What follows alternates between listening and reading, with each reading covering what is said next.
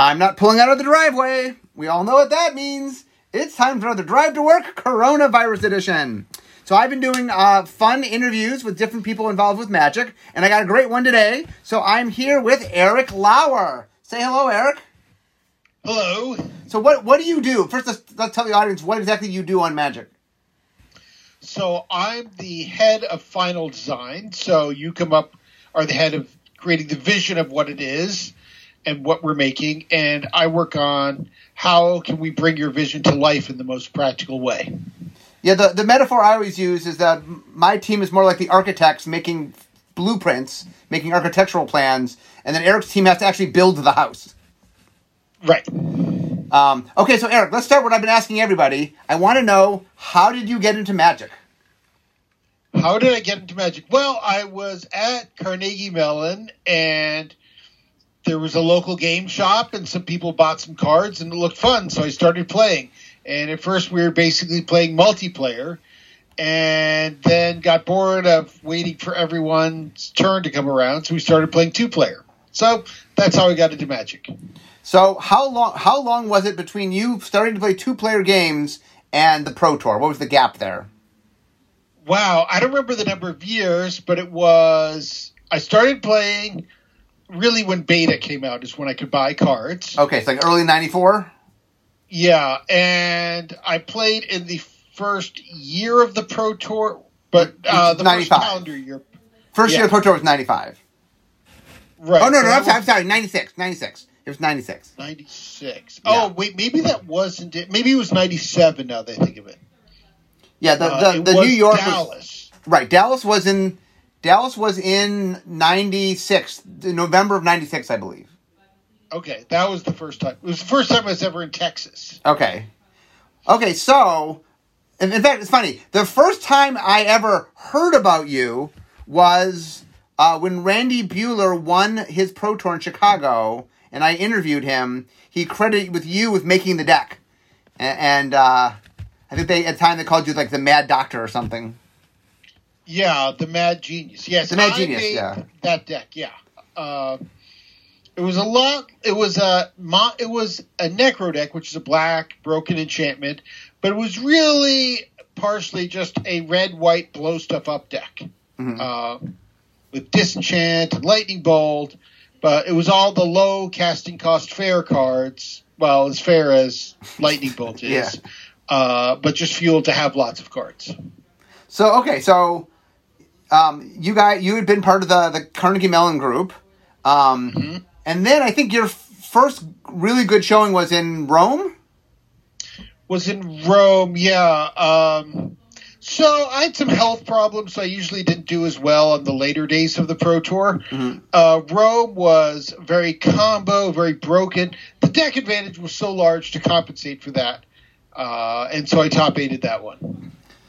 Okay, so how long? How many years did you play on the Pro Tour? Uh, for about two and a half years, but I basically had didn't have enough energy to both play on the Pro Tour and go on with the rest of my life, so I chose to leave the Pro Tour. Okay, so now explain. So you were not on the Pro Tour anymore. How did you end up coming to Wizards? So I was working uh, in New Mexico, and I was it was fine, but I wasn't having a lot of fun. And Randy offered me a position here. Randy so is Randy it. Buehler, real quick. Randy So- Buehler, the Ra- same person who Right. uh, told you I built that deck. Right. Uh, and so I came here, and it was uh, it was it's a lot of fun. So I decided to stay. Um, what was the first set you worked on?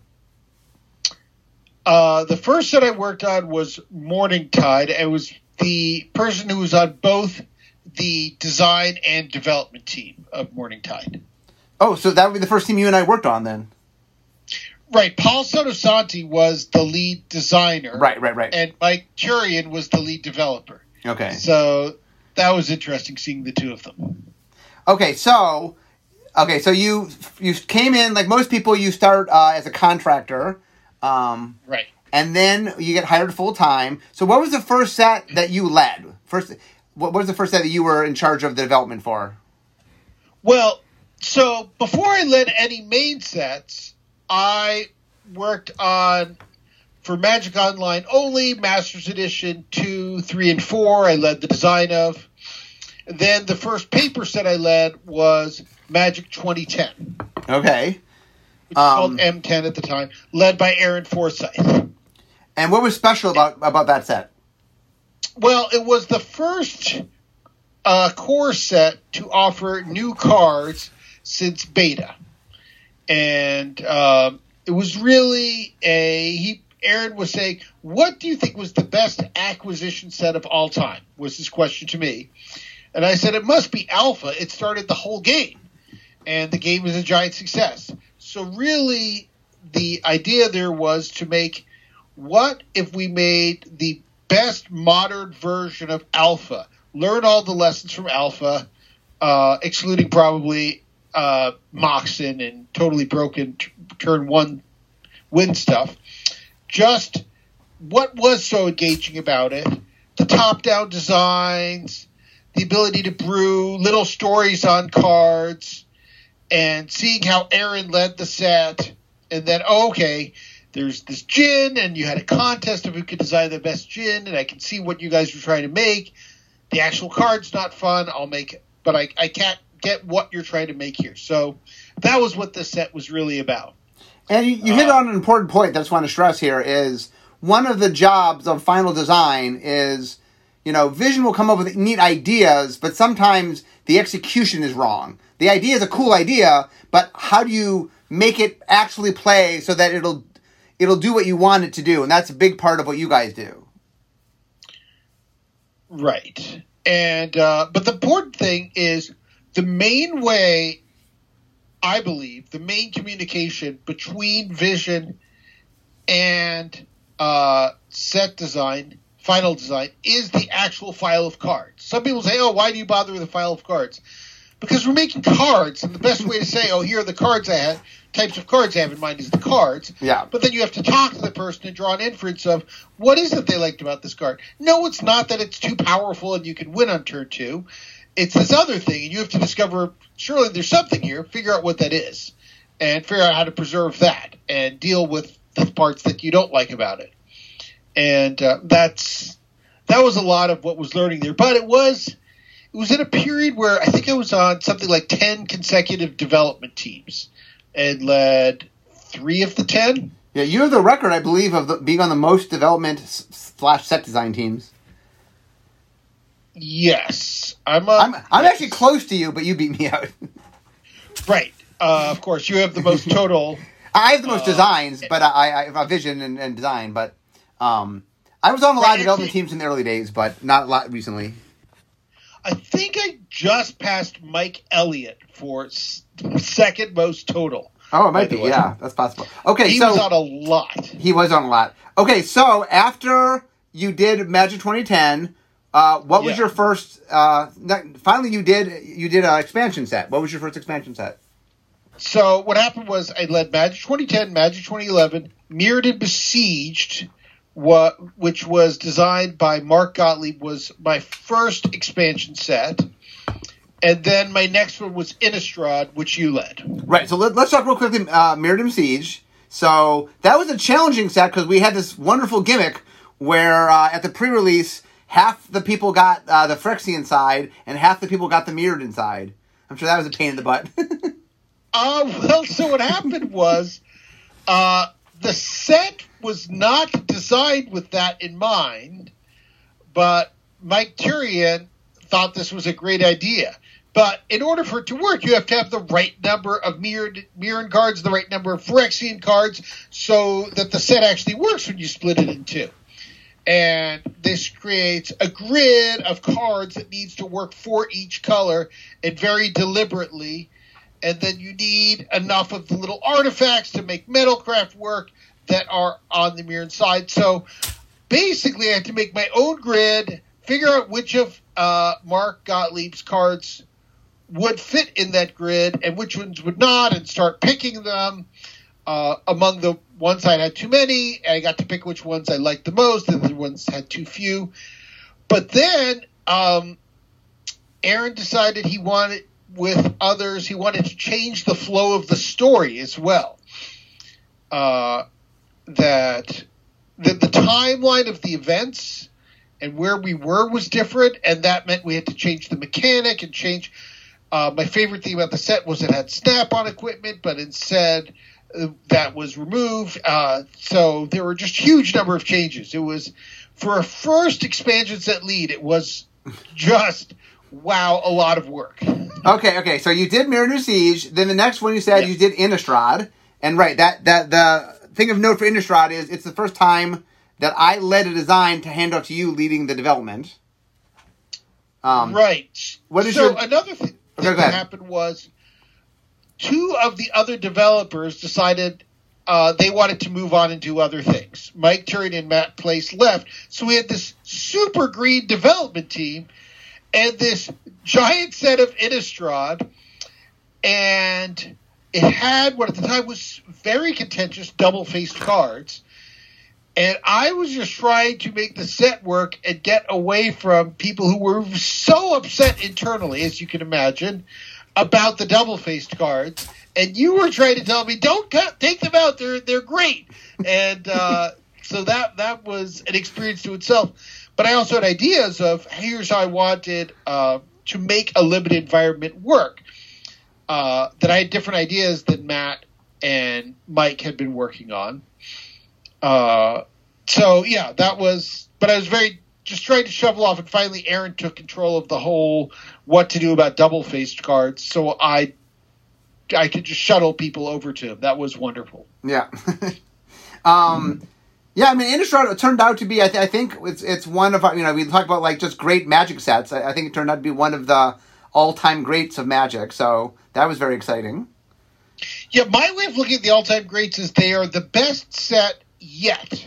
So you don't compare them to future sets because we're intelligent people. We like, Yeah. oh, that was really good. What lessons can we learn? Right. Uh, but there are these big ones, which there's a whole bunch of new lessons to be learned because it uh, did a bunch of things that better than was before. And part of it was the idea that um, there the allied color pairs, you can just pick it up if you've read a little bit of the story or just look at the art. You can get the five tribes, and the five enemy colored pairs aren't so obvious. So as you start playing with the allied pairs, and you're like, oh, but I got a blue card and a green card. What do blue and green do together? Oh, maybe I could add red to this and discover over time. Yeah. Okay, so So, uh, yeah. so Innistrad went really well. So after Innistrad, what was your next set? Oh, uh, well, I led the next few fall sets. So my next one was Return to Ravnica. Okay, so that Ken Ken um Ken, Ken Nagle Nagle led led that. So Right. how was Return to Ravnica? Well, Return to Ravnica was so there was this temptation to just do Ravnica again, but I thought there were lessons to learn of how Ravnica could have been d- done better, which might make sense now, but was sort of heresy at the time. Yeah. And it was no, see, some of the color pairs linked into their neighbors. I think all of them should link into their neighbors where possible. Um, and so I tried to communicate that to Ken. Ken kind of didn't like all that constraint. So I just picked his best ones, the ones that he liked the most. He really loved the Izzet mechanic overload, which Yeah. I thought, oh, this is good. Uh, but it's not very Izzet to me. Uh, it feels more green, but everything that Ken likes to make is green. Uh, but anyway, he liked it, and it was a good mechanic, so I kept that there and tried to piece together what the rest would have to be to make things work. Okay, so after Ravnica is Theros? Theros. Theros. okay, so yes. Theros will be the second set that I led and I handed off to you. Um, so what made what was unique about making Theros? So, what was unique about making Theros was you had very much latched into the building up is exciting and how to make that work. And the problem was some players, there are a lot of players who want to do that, but there are some players who don't. So it was trying to create enough stuff for the other players that it wasn't all about slapping aura on and build up and up and up. And I think we partially succeeded with that. Uh, more devotion, going wide, uh, some contentious cards, the Gray Merchant. Um, but basically, it was how are we going to get these auras to work? Maybe we need is creatures with high toughness that bounce off each other, so you play an aura and it lets you get through. But that that was really different. Both how to make auras work because that's hard by itself, and then how to make things that aren't all about auras work. Uh, but a big tool you gave was heroic. That was a, a very I lo- loved that mechanic. No, I too. I like heroic a lot too. Okay, so after Theros, we get to Khans. Khans, yes. Okay, so Khans of Tarkir is another like Innistrad. It's considered to be one of the sort of pinnacle sets. So let's talk a little bit about how Khans got made. So Khans, uh, the comparison set. Oh boy, was uh, I want to say it's Esper Shards of Alara. Yeah. Um, so there's how Shards of Alara. The thing was, too many games came down to the first player to get three, all three colors online wins. So there was the thought of, first of all, much like RTR, make all the neighboring um, cons. Uh, what are they cons? All the na- not Clans. The clans, we call them. the clans, make them all cooperate in some way, so you can build together a bit. And we, I did that. I did that for you. You definitely did that. And then internally, the problem was I came up with we just need a lot more mana fixing than other sets. I thought that was the biggest problem with Shards of Alar was not enough mana fixing. Mhm.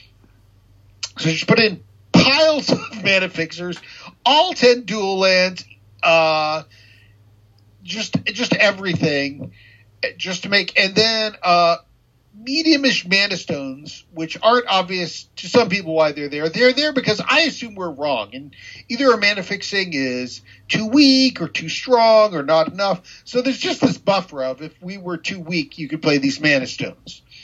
Uh, but otherwise, you know, maybe you don't need them. And so that, and then there were arguments about morph, and some people wanted morph, and some people didn't want morph, and you really did, so we kept them.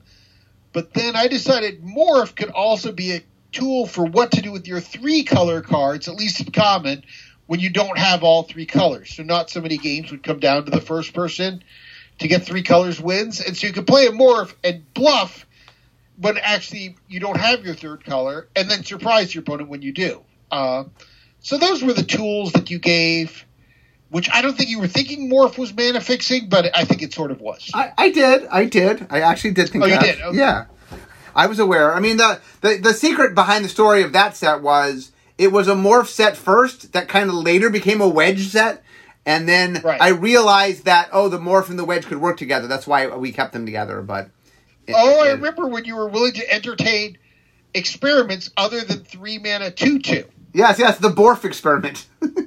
And there was a two mana two one at one point. Yeah. And so I was playing Dave Humphreys, and both of us came up with the same deck design of every single two one was in our deck, every single dual land in our pool was in our deck. And we were just whatever other powerful cards, but we were just spamming the board with two mana two ones. yeah. Uh, and we realized, okay, this this is a good. experiment. he thought it was bad, and I said this is a great experiment because now we don't have to wonder whether this is a good idea or not. It's clearly is messed up. Okay. Okay. so yeah. Okay. to be a good experiment. Okay. So that's Khans. Uh, so the next Yeah. thing, are we, Battle for Zendikar, is that the next one? Battle for Zendikar, yeah, that. Yeah, if I- you make ten sets, one of them is going to be the weakest of the ten. That's Yeah, I- the logic of the scenario. That is the weak from my set. That as far as me handing off a set to you, that is the worst handoff I ever gave you. Was that set? So yeah. So it, it had a lot of problems. this led to timeline problems because the way it worked was I get a set, and just a couple weeks later, the art team starts illustrate making cards, Yeah. the illustrations. So they were like, "Well, which allies are soldiers or clerics?" And I was like, "I don't know. I've been told to redo a lot of the set." so uh, this that was created uh, a lot of stress and led to, in part, the whole idea of changing from design development to having vision and set, so the timeline is different. Yeah. Yes. Yes.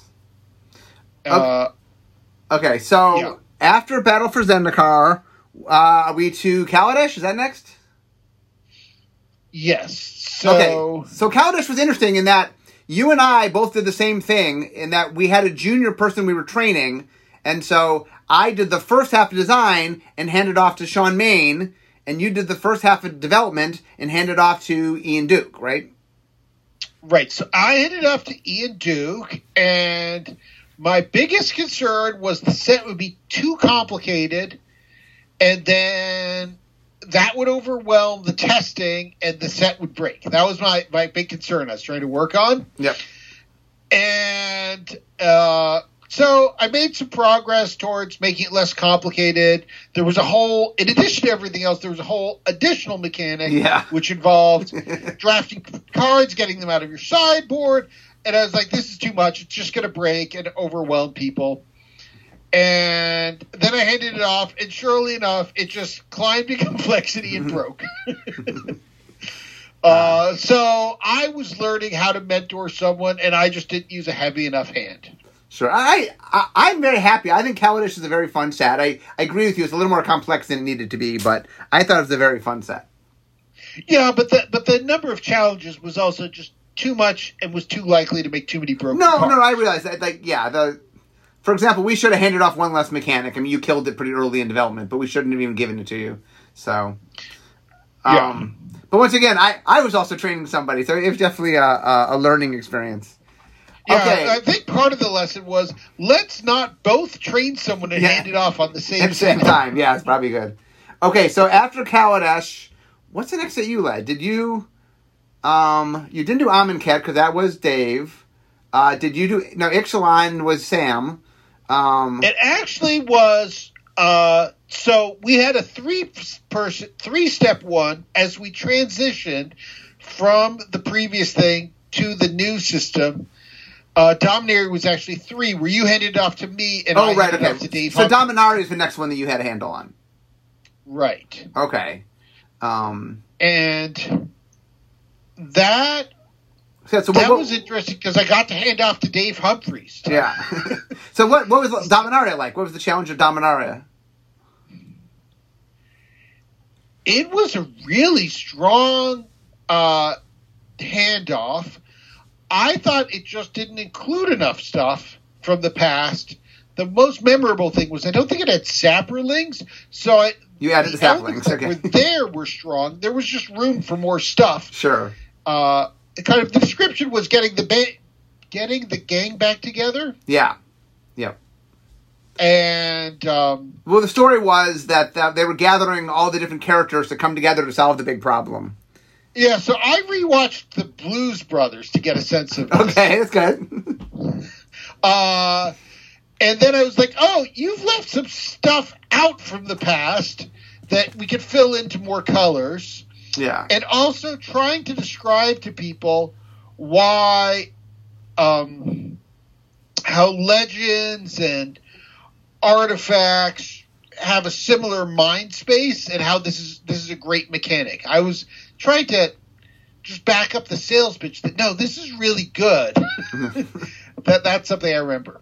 Okay, so And, uh, yeah. so okay, after Dominaria was Guilds of Ravnica your next? Yeah, so there was Guilds of Ravnica and Ravnica Allegiance. Okay, and, and technically Sam did Ravnica Allegiance and you did Guilds of Ravnica, right? Well, I did both, handed them both off, Okay. and then went back to Guilds of Ravnica. So Okay. Gavin led Guilds for a little while, and Sam led uh, RNA. Okay. But you, you did Guilds of Ravnica in the beginning and the end of the Guilds of Ravnica. Right. So so that was your second rap. So that was the first time you returned to a world, right? You let you led a return to a world uh, that you had done before. That I'd done, yes. Um, so what was it like doing doing doing Ravnica yet again? Wow. Um, it was a little odd because I was in that chain of Dominaria to guilds to and back and forth. Uh, so it was a bit of a blur in that respect. Uh, there were new people, so it was interesting having the same discussions where I was saying, "No, no, we've already discussed this," here's why we did blank, and then realizing, oh yeah, you guys weren't here when we made Guilds of Ravnica. Yeah, yeah. So that that was interesting. Realizing I've been here so long, I'm just dealing with another generation of designers. yep. Yep. That was the lesson. Hey, tell me about it. um, so the uh, okay, so after you did Guilds of Ravnica, uh, is Throne of Eldraine the next set you worked on? Uh, Because you didn't do Yes. R. I mean, you did a little bit of RNA in the beginning. Um, War of Spark was Dave. You didn't do War of the Spark, I don't believe. no. Okay. Uh, so throw so Eldraine. Uh, actually, Gottlieb was leading it for a while. okay. for quite a while, and then but but he he it's interesting. He was like stepping from design from vision design, which used to be design, into set design. But he got partway through and didn't really have a lot of uh, clarity as to how to continue it. So I took over and was like, oh. The most interesting spot to me was this discussion of what does it mean to draft a monocolor deck Mhm. and he was on you can have up to five cards of your second color and i was thinking well what makes that different from drafting the two color deck?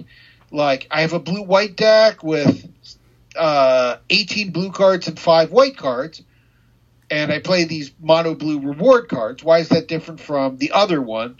So i came up with a new idea of you have these hybrid cards and it is your mono blue deck will play hybrid cards, quad hybrid, and you might get two of those and piece them together, and that's going to say what the blue deck is with the splash. It's something that can combine the elements of the hybrid cards. Oh, interesting. So uh, that there were interesting puzzles like that to work on.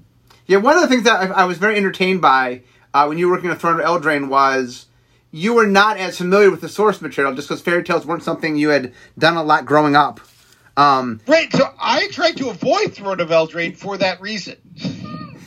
I, I just know you and I had would have fun conversations where I would like explain like that Little Red Riding Hood wasn't a princess, stuff like that. So Yes, I was very confused by all the princesses. It's like, where's the where's the wa- the warrior princess in these stories? yes, so um, Like, uh, that, yeah.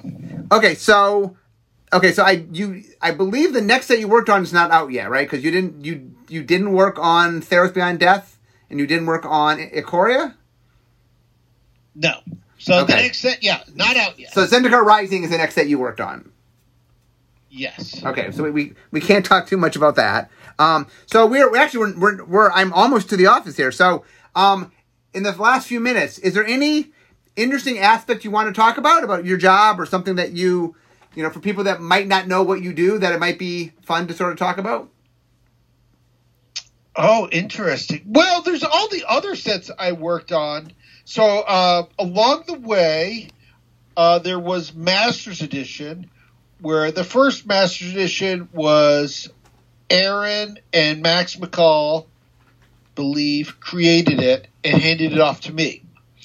Um, and that was tremendously fun, and we didn't really know at the time if it was going to become a series. So I would work on worked on some of those, and at the time I got here, R and D was just a much smaller group. So I was handed all the random mathy tasks. Yeah, Uh, but now because that's your uh, background. your great- background's math. that's my background. I'm a mathematician, uh, computer science and math. Um, but now we just have so many more people and more mathematicians. Ari uh, is a mathematician too. And Kenny is uh right.